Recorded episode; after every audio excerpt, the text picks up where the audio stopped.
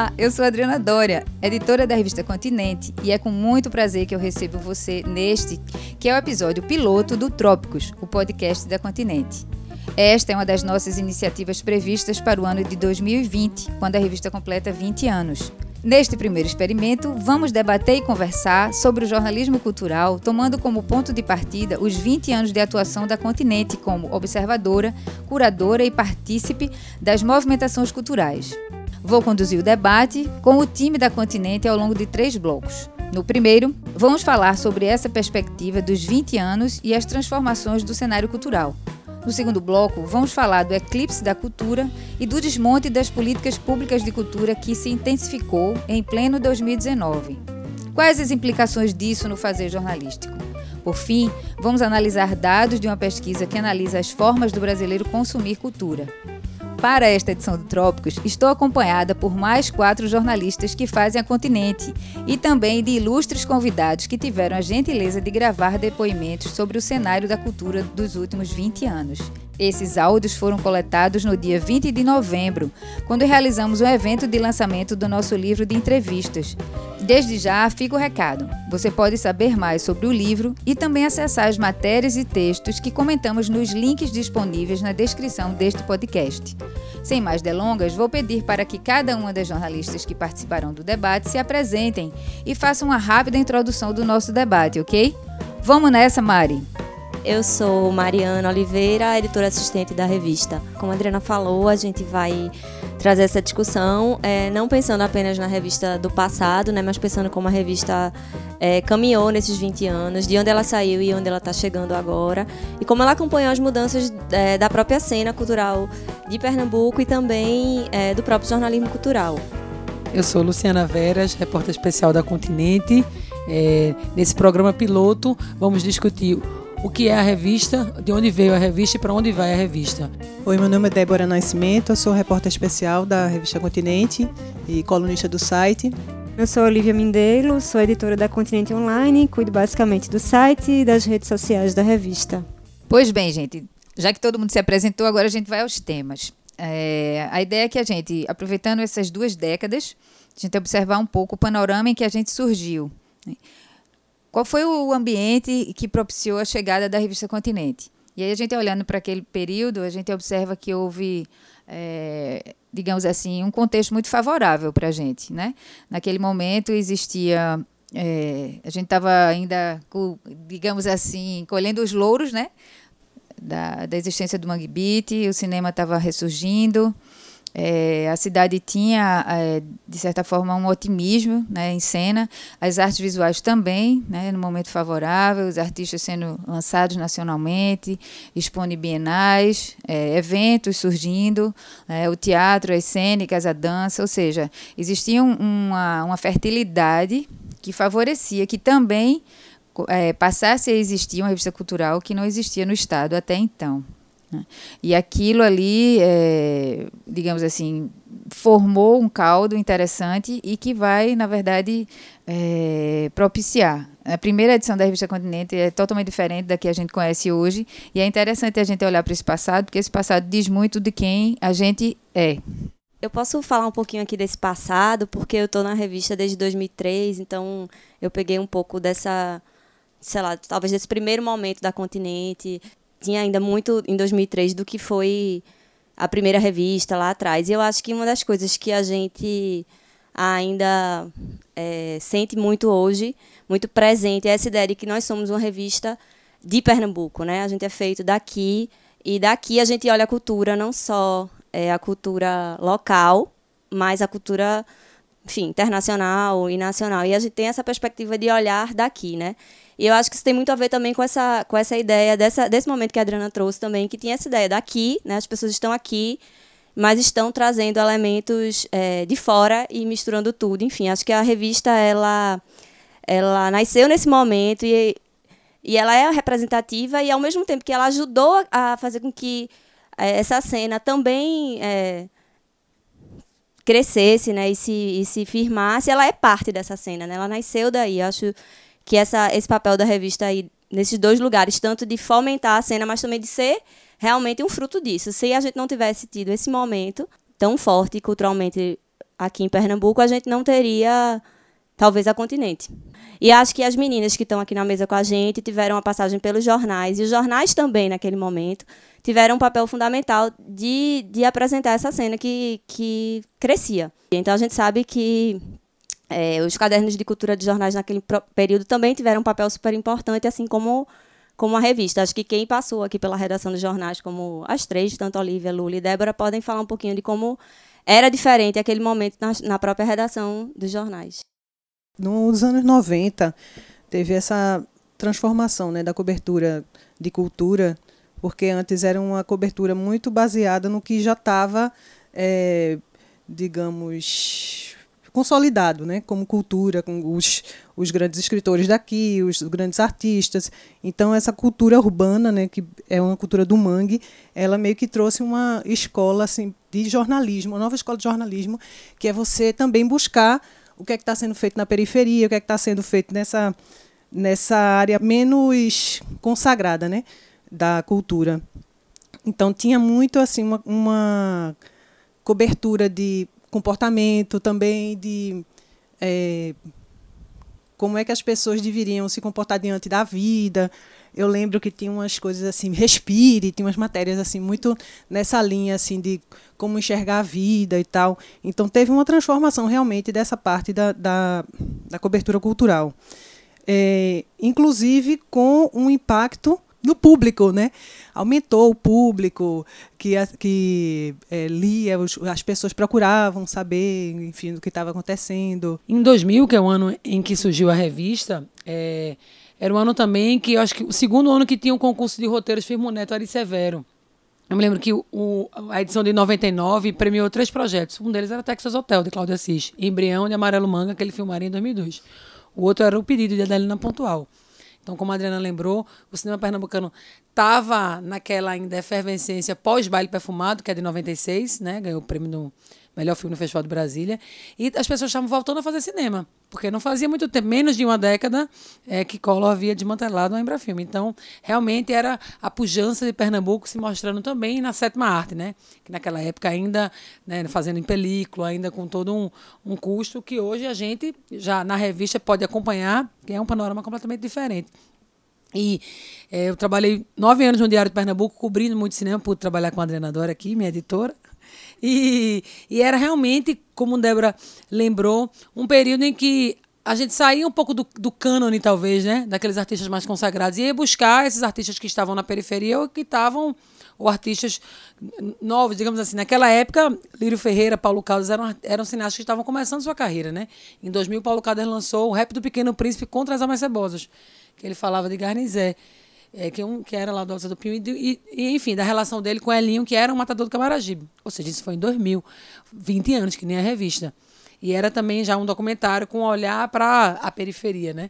É, posso lembrar também de, acho que do próprio Amarelo Manga, de Cláudia Assis, em dois mil e dois, e de filmes que foram sendo rodados e que, de uma certa forma, reposicionaram Pernambuco no cenário do audiovisual brasileiro.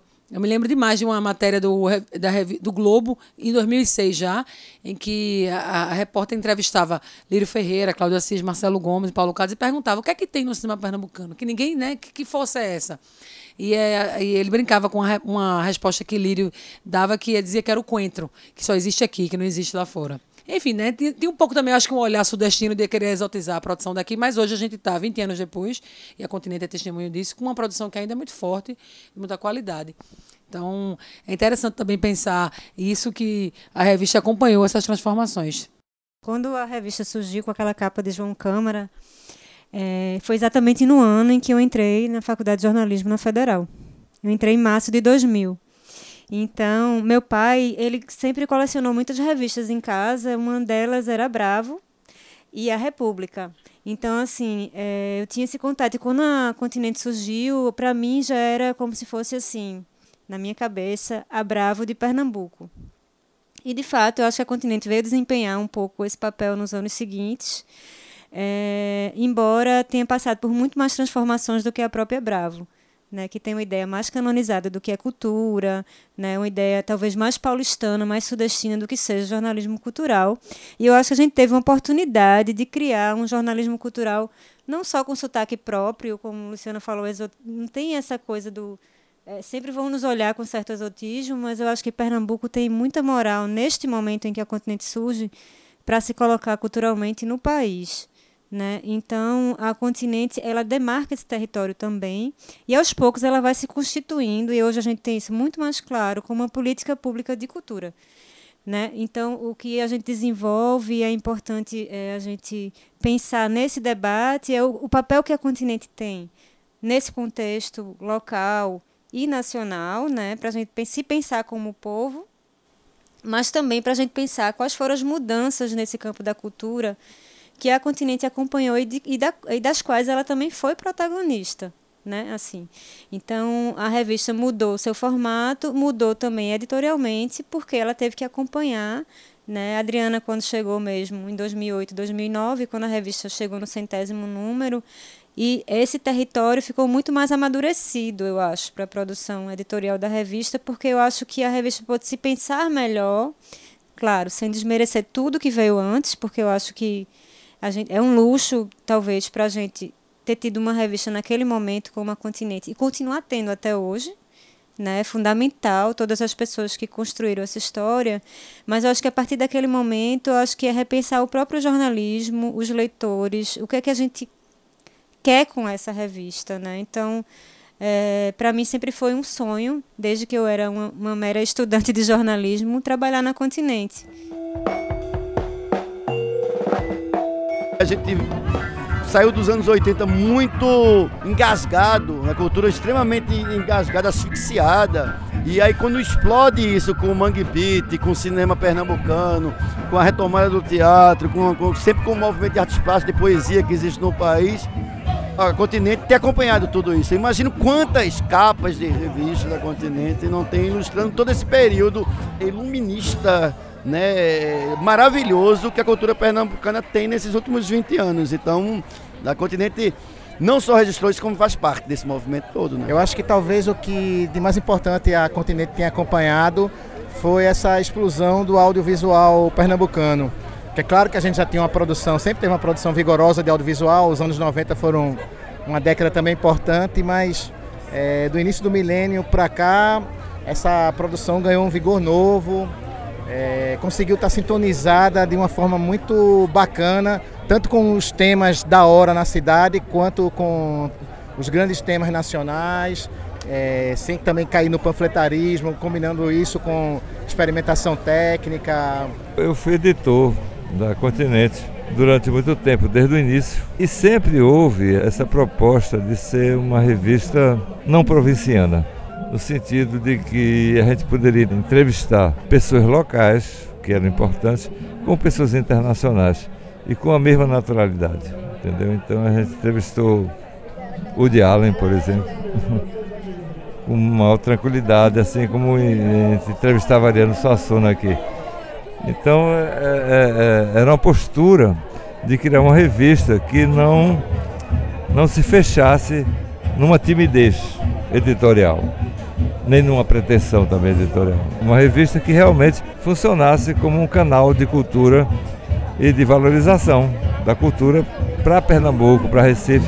E acho que ela funcionou assim, desde o tempo que eu era editor dela até agora. Eu acredito que a revista Continente, ela veio cumprir esse papel de trazer para o leitor esse aprofundamento, sabe? Esse tempo mais lento. Mudou a relação da gente com a notícia, né? E a, a revista Continente, ela respeitou esse tempo que a gente precisava para o impresso. Porque hoje, quando a gente pega um impresso para ler, é porque a gente tem tempo, disponibilidade e porque a gente quer se aprofundar num determinado assunto. Acho que a revista, para mim, ela cumpre esse papel essencial desse tempo que ela te dá, desse espaço, sobretudo, para você ter ali os debates todos postos.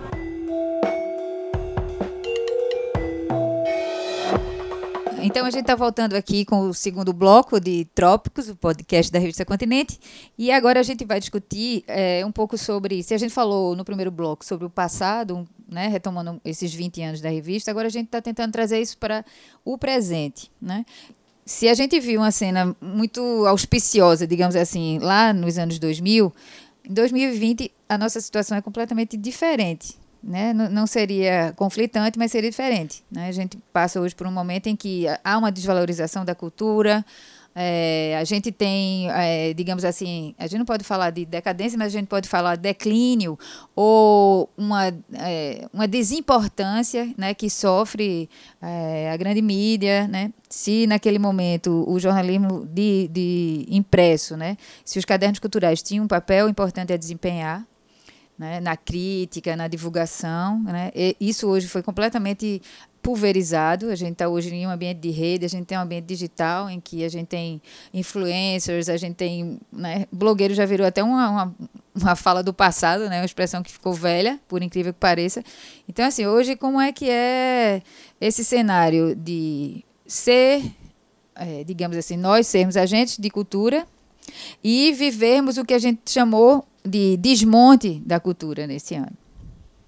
E aí eu acho que as meninas, tanto Luciana Veras quanto a Olivia Mindelo, que fizeram o especial é, em que a gente discutiu isso esse ano, elas poderiam falar um pouco sobre essa situação.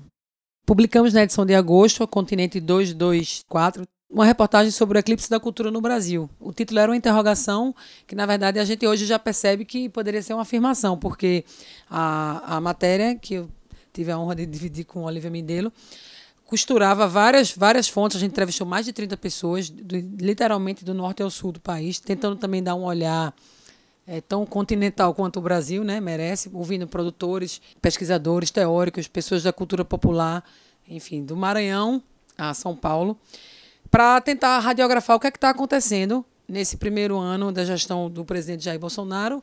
Claro que o desmonte da cultura já havia sido, né, já havia sido colocado em, em prática.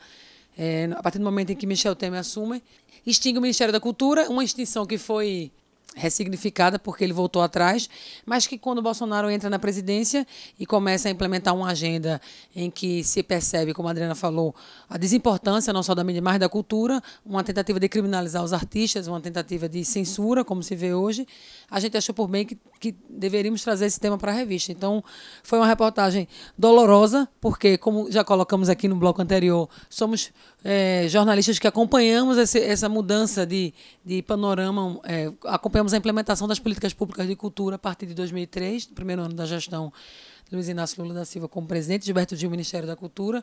No cinema, por exemplo, a gente viu o, o que fez, é, que mudança provocaram os editais de centralização de recursos, editais da Petrobras, editais do B N D E S, editais da Ancine.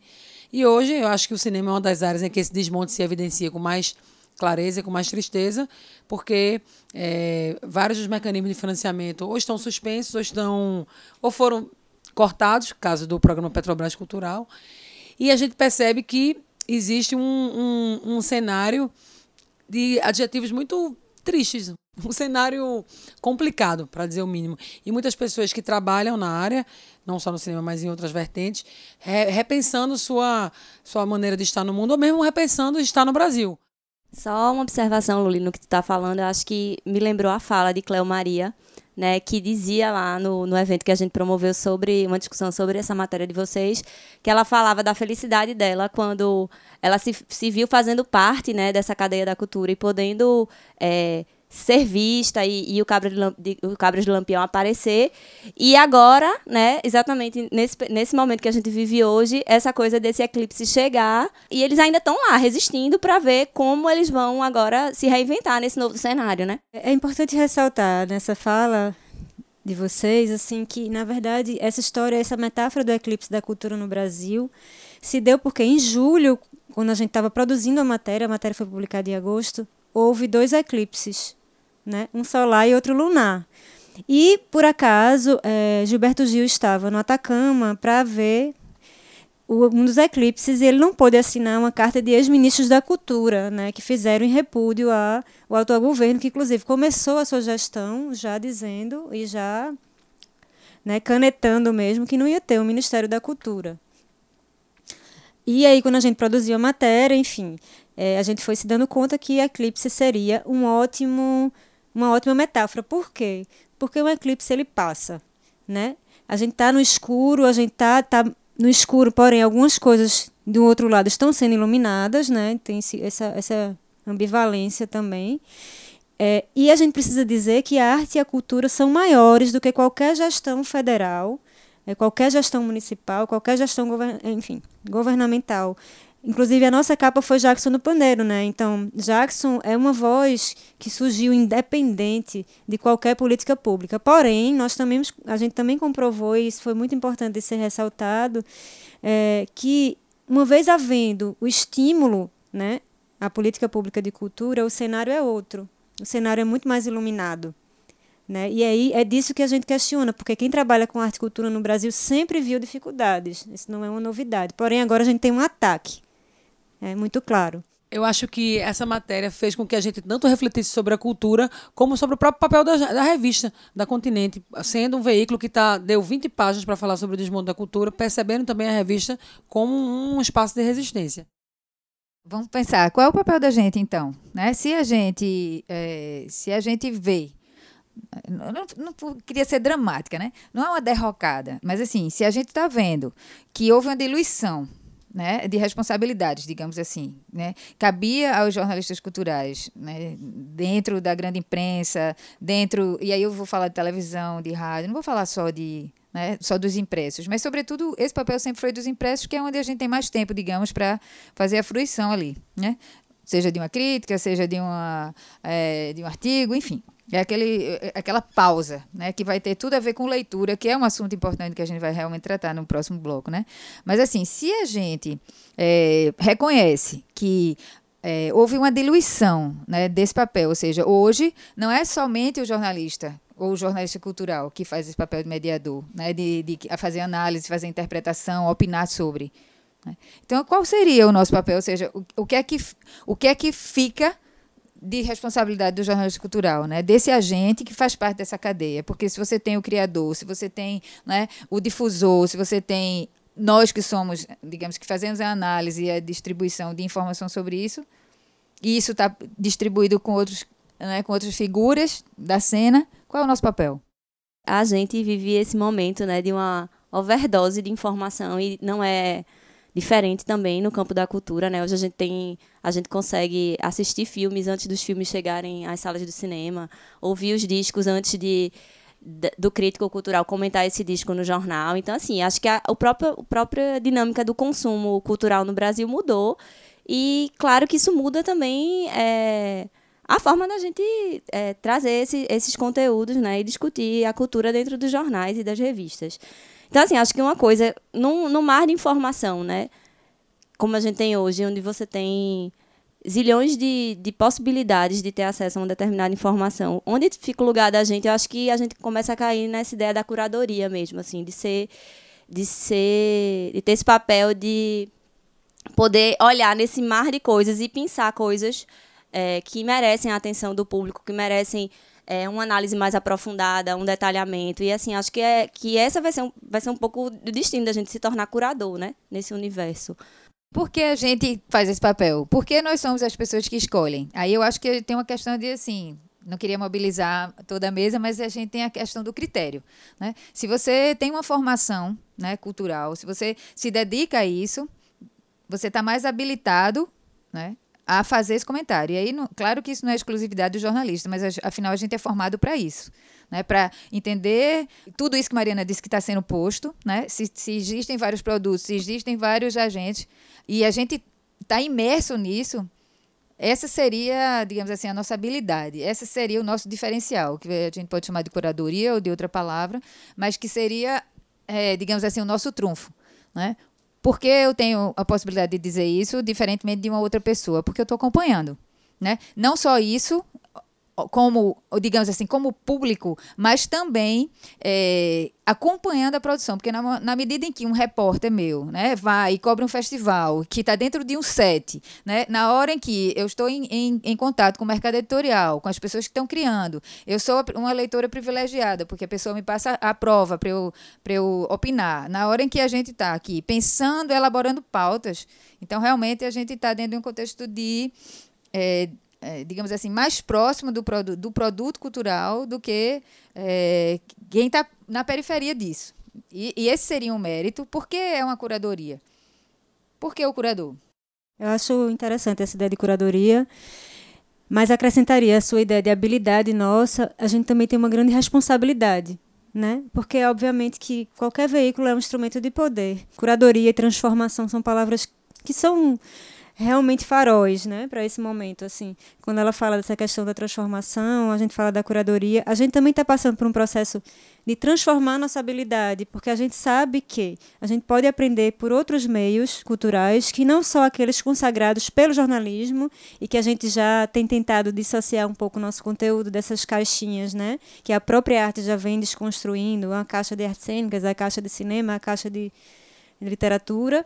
É, embora essas caixas existam, elas, elas têm limites muito mais fluidos, né? Então, assim, a gente tem muito a aprender com outros limites que não foram considerados como dito alta cultura ou a cultura canônica, né? E a gente, ao trazer, por exemplo, uma capa de dezembro agora, né, fina, é, introduzindo esses vinte anos, trazer Marcos Chucuru, que é uma figura assim, super importante para a gente se pensar como povo, né, mais uma vez.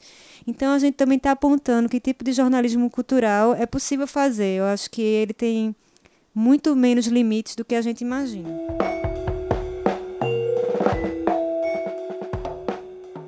O que me marca na, na Continente, assim, o que eu acho fundamental nela, é esse papo da curadoria, que hoje é muito importante para a gente, que navega diante de tantas janelas e opções e bifurcações, que a gente tenha uma curadoria local com esse olhar universal que a Continente tem, mas a partir do que a gente vive aqui, a partir do nosso olhar e da nossa janela. A Continente, em todo esse período, em todas essas disrupturas, desde o começo que eu venho acompanhando, foi capaz de traduzir todos os momentos, de todas as épocas, de todos os períodos que a gente passou.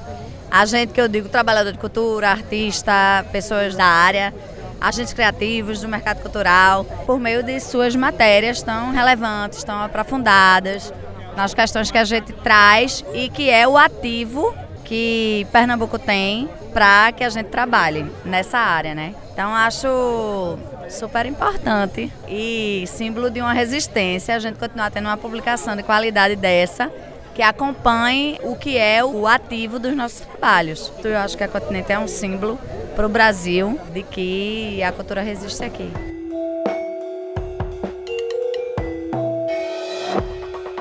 Olá, estamos de volta com o podcast da revista Continente e o Trópicos. No nosso terceiro bloco, a gente vai analisar o seguinte.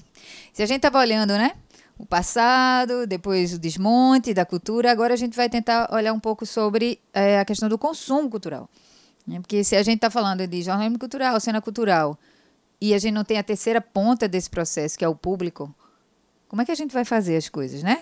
A, a cultura, ela existe dentro dessa cadeia. E aí a gente pensar sobre quem são os consumidores de cultura, né? O que é que a gente está lendo?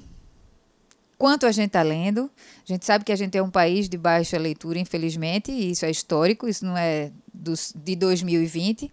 A gente tem é, novos cenários, né, inclusive com a ascensão de, é, é, de denominações religiosas no, no Brasil, né? A gente tem um outro cenário político, muito mais conservador, e claro que isso tudo vai afetar, vai afetar esse público, né?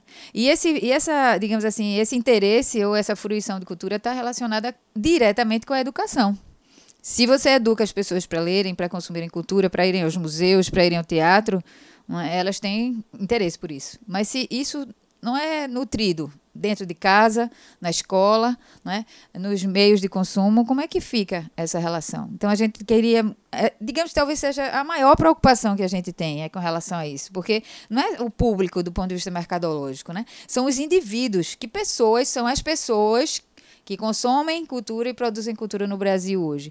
E aí, Mariana tem uns dados aqui para a gente ver como é que fica essa situação. É, a gente tem uns dados da pesquisa Cultura nas Capitais, é, como trinta e três milhões de brasileiros consomem diversão e arte, que foi feita pela Datafolha. E assim, vou trazer alguns números dessa pesquisa, né? A conclusão dela é que a música é a atividade cultural mais frequentada pela população. Acho que Débora pode comentar um pouco sobre isso. Mas aí eu separei alguns dados.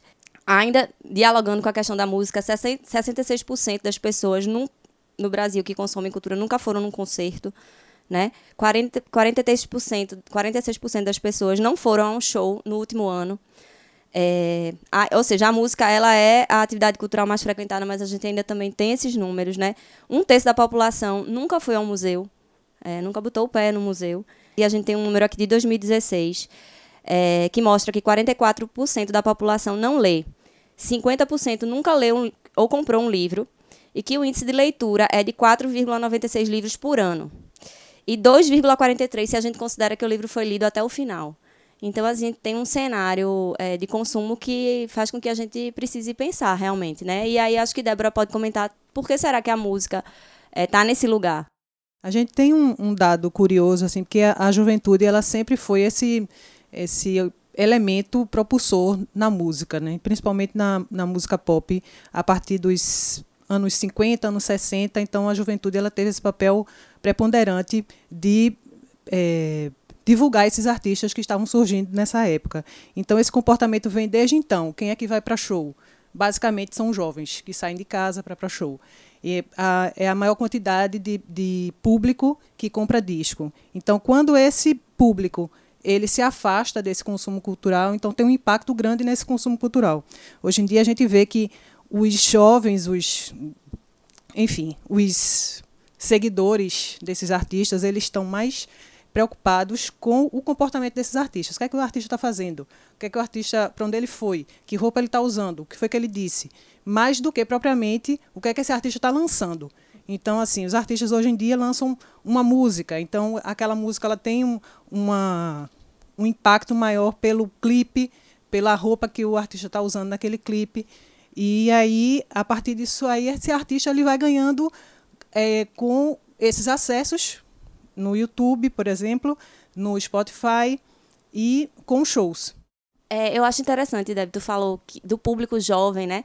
E aí, se a gente lançar para a leitura, eu acho que a Adriana pode trazer um pouco esse depoimento também, é que quando a gente vai observar a questão da leitura, a gente vê também que muitas vezes são os jovens que mais leem, porque as crianças leem na escola, né? Existe uma obrigação de, de ter que ler também, que depois muitas vezes se perde, né? As, as pessoas a, vão lendo enquanto estão na escola, enquanto estão na faculdade, e aí depois elas meio que abandonam essa, essa perspectiva. Essa falta, esse impacto na leitura, né, da, dessa leitura de livro, ela também se reflete na leitura do que a gente está fazendo, do, do material que a gente está produzindo, de reportagem, de crítica. Então, essas pessoas também estão deixando de ler isso. Agora, Deb, eu ia chamar a atenção que Mari, nessa pesquisa que ela coletou para a gente comentar aqui com vocês, é, esse aumento de leitura, na verdade, também tem a ver com a leitura da Bíblia, não é? Então, assim, é um, é um componente muito interessante da gente analisar no Brasil de hoje, que é esse crescimento, né, de leitores entre fiéis. Então, assim, a, além, além de ser a leitura, né, é, é a leitura religiosa. Então, veja... Quando a gente está falando de formação, a gente está falando de transversalidade, pluralidade, democracia intelectual. A gente não está falando só de leitura. Ok, o cara lê, mas o que é que ele está lendo? Pra, aí eu acho que entra nessa questão que você falou, né? É, é muito importante o conteúdo desse material que vai chegar a gente. Porque se a gente está falando de cultura de um, de um, dentro de um espectro amplo, não só falando da produção artística, como a Olivia comentou antigamente, um pouco antes, né? A gente não tá, a gente não faz jornalismo cultural só para falar de arte e da produção cultural, não. Né? A, gente tá, a preocupação da gente é com a formação desse leitor também. Então, se a gente faz uma capa sobre... É, suicídio, como a gente fez em setembro, ou se a gente está falando sobre solidão, né? Ou se, se a gente está falando sobre é, praia, que a gente vai lançar na edição de janeiro, a gente está falando de assuntos que perpassam a própria vida, não é só se o camarada tem um disco ou se ele dançou assim ou assado, né? Então, é, essa preocupação do que as pessoas estão lendo e de como elas estão se formando é fundamental para que elas cheguem até a gente. E para que elas cheguem no espectro de compreensão de mundo muito maior do que seria. Então, assim, esse, essa estatística que Mariana trouxe dessa pesquisa, que aponta, né, que a Bíblia é hoje o, o gênero mais lido no Brasil, alcançando quarenta e dois por cento dos leitores, é quase a metade da população. O que representaria a gente estar lendo a Bíblia hoje? Como é que a gente está aprendendo o mundo através disso? Não que a Bíblia seja condenável a pessoa ler a Bíblia ou, ou qualquer outro conteúdo é, religioso. Vamos pensar na década de oitenta, noventa, houve um boom, por exemplo, de leitura sobre Paulo Coelho e a Nova Era no Brasil. Não é assim, ninguém está fazendo uma crítica em relação a isso. Mas o que é que isso implica no pensar? Eu acho que a gente entra num tema assim, muito amplo de debate, né, que a gente não daria conta nesse podcast, mas provavelmente que vai voltar, porque é uma questão de trabalho nossa mesmo. Mas, recentemente, vendo a palestra de Boaventura de Sousa Santos, né, o, o sociólogo português, ele fala, por exemplo, é, da diferença entre informação e conhecimento. Né, é, e a gente... trazendo um pouco essa discussão sobre a importância da educação no consumo, e a gente poderia entrar aqui numa discussão muito maior, né, assim, sociológica mesmo, que a gente sabe que Pierre Bourdieu é uma pessoa, uma sumidade nesse assunto, né, para explicar, por exemplo, a elitização da cultura e por que, que a, gente, a gente tem um nível baixo de leitura, um nível baixo é, de visitação a museus. Né, a questão da indústria cultural na música é importante também, Débora, não é só... a questão da juventude, mas eu acho que a juventude é muito impactada pela indústria cultural e ela também ela é muito comunitária, ela está ali muito vivendo muito coletivamente, né? Assim, e se descobrindo quem eu sou, e quem eu sou tem a ver com o que eu consumo, com o que eu gosto. Mas o que Boaventura, voltando a Boaventura, fala dessa diferença de conhecimento e informação é o seguinte, ele diz que a gente vive uma inundação de informação no mundo, de dados, né? E o que é que falta numa inundação real, de enchente de água no mundo? O que é que falta primeiro? Falta água potável. Geralmente é o que falta na inundação. Então, ele disse que a gente precisa de informações potáveis nesse mundo inundável. E eu acho, inundado. E eu acho que a Continente, ela tenta justamente ser não só informação potável, mas construir conhecimento. E não é à toa que a gente já, já foi, enfim, referência para pesquisas e, e livros, etcétera, porque a gente tem essa preocupação de, de fazer uma informação que dure. Né? Ele fala sobre isso. As informações hoje não duram.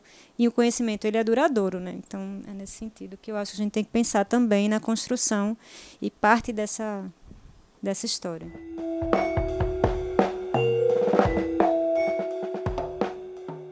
Esses vinte anos foi de um grupo, essa transformação da música, do cinema, do design, do jornalismo, da fotografia. E a Continente é jornalismo, fotografia. Então foi um, um momento de Pernambuco muito especial nesse sentido e que está até hoje. A Continente é isso, é uma antena parabólica pregada na lama, como a minha música, como a música de Ciba, zero quatro, como a música de Canibal, como, sabe? Como o cinema de Lírio, de Claudão, de Kleber. A Continente, como é uma revista, ela agrupa isso, ela se alimentou disso, ela veio disso. Por isso que ela é uma revista fundamental para o Brasil e mais ainda que a gente tem que reforçar mais para Pernambuco.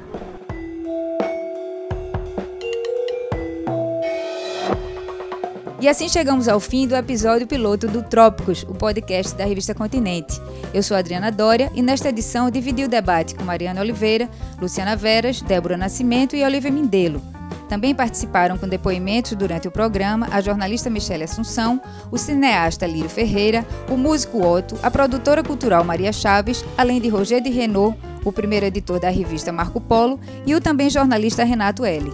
O Trópicos é uma realização da equipe da Continente e é produzido pela Doravante Podcasts. Forte abraço e até breve.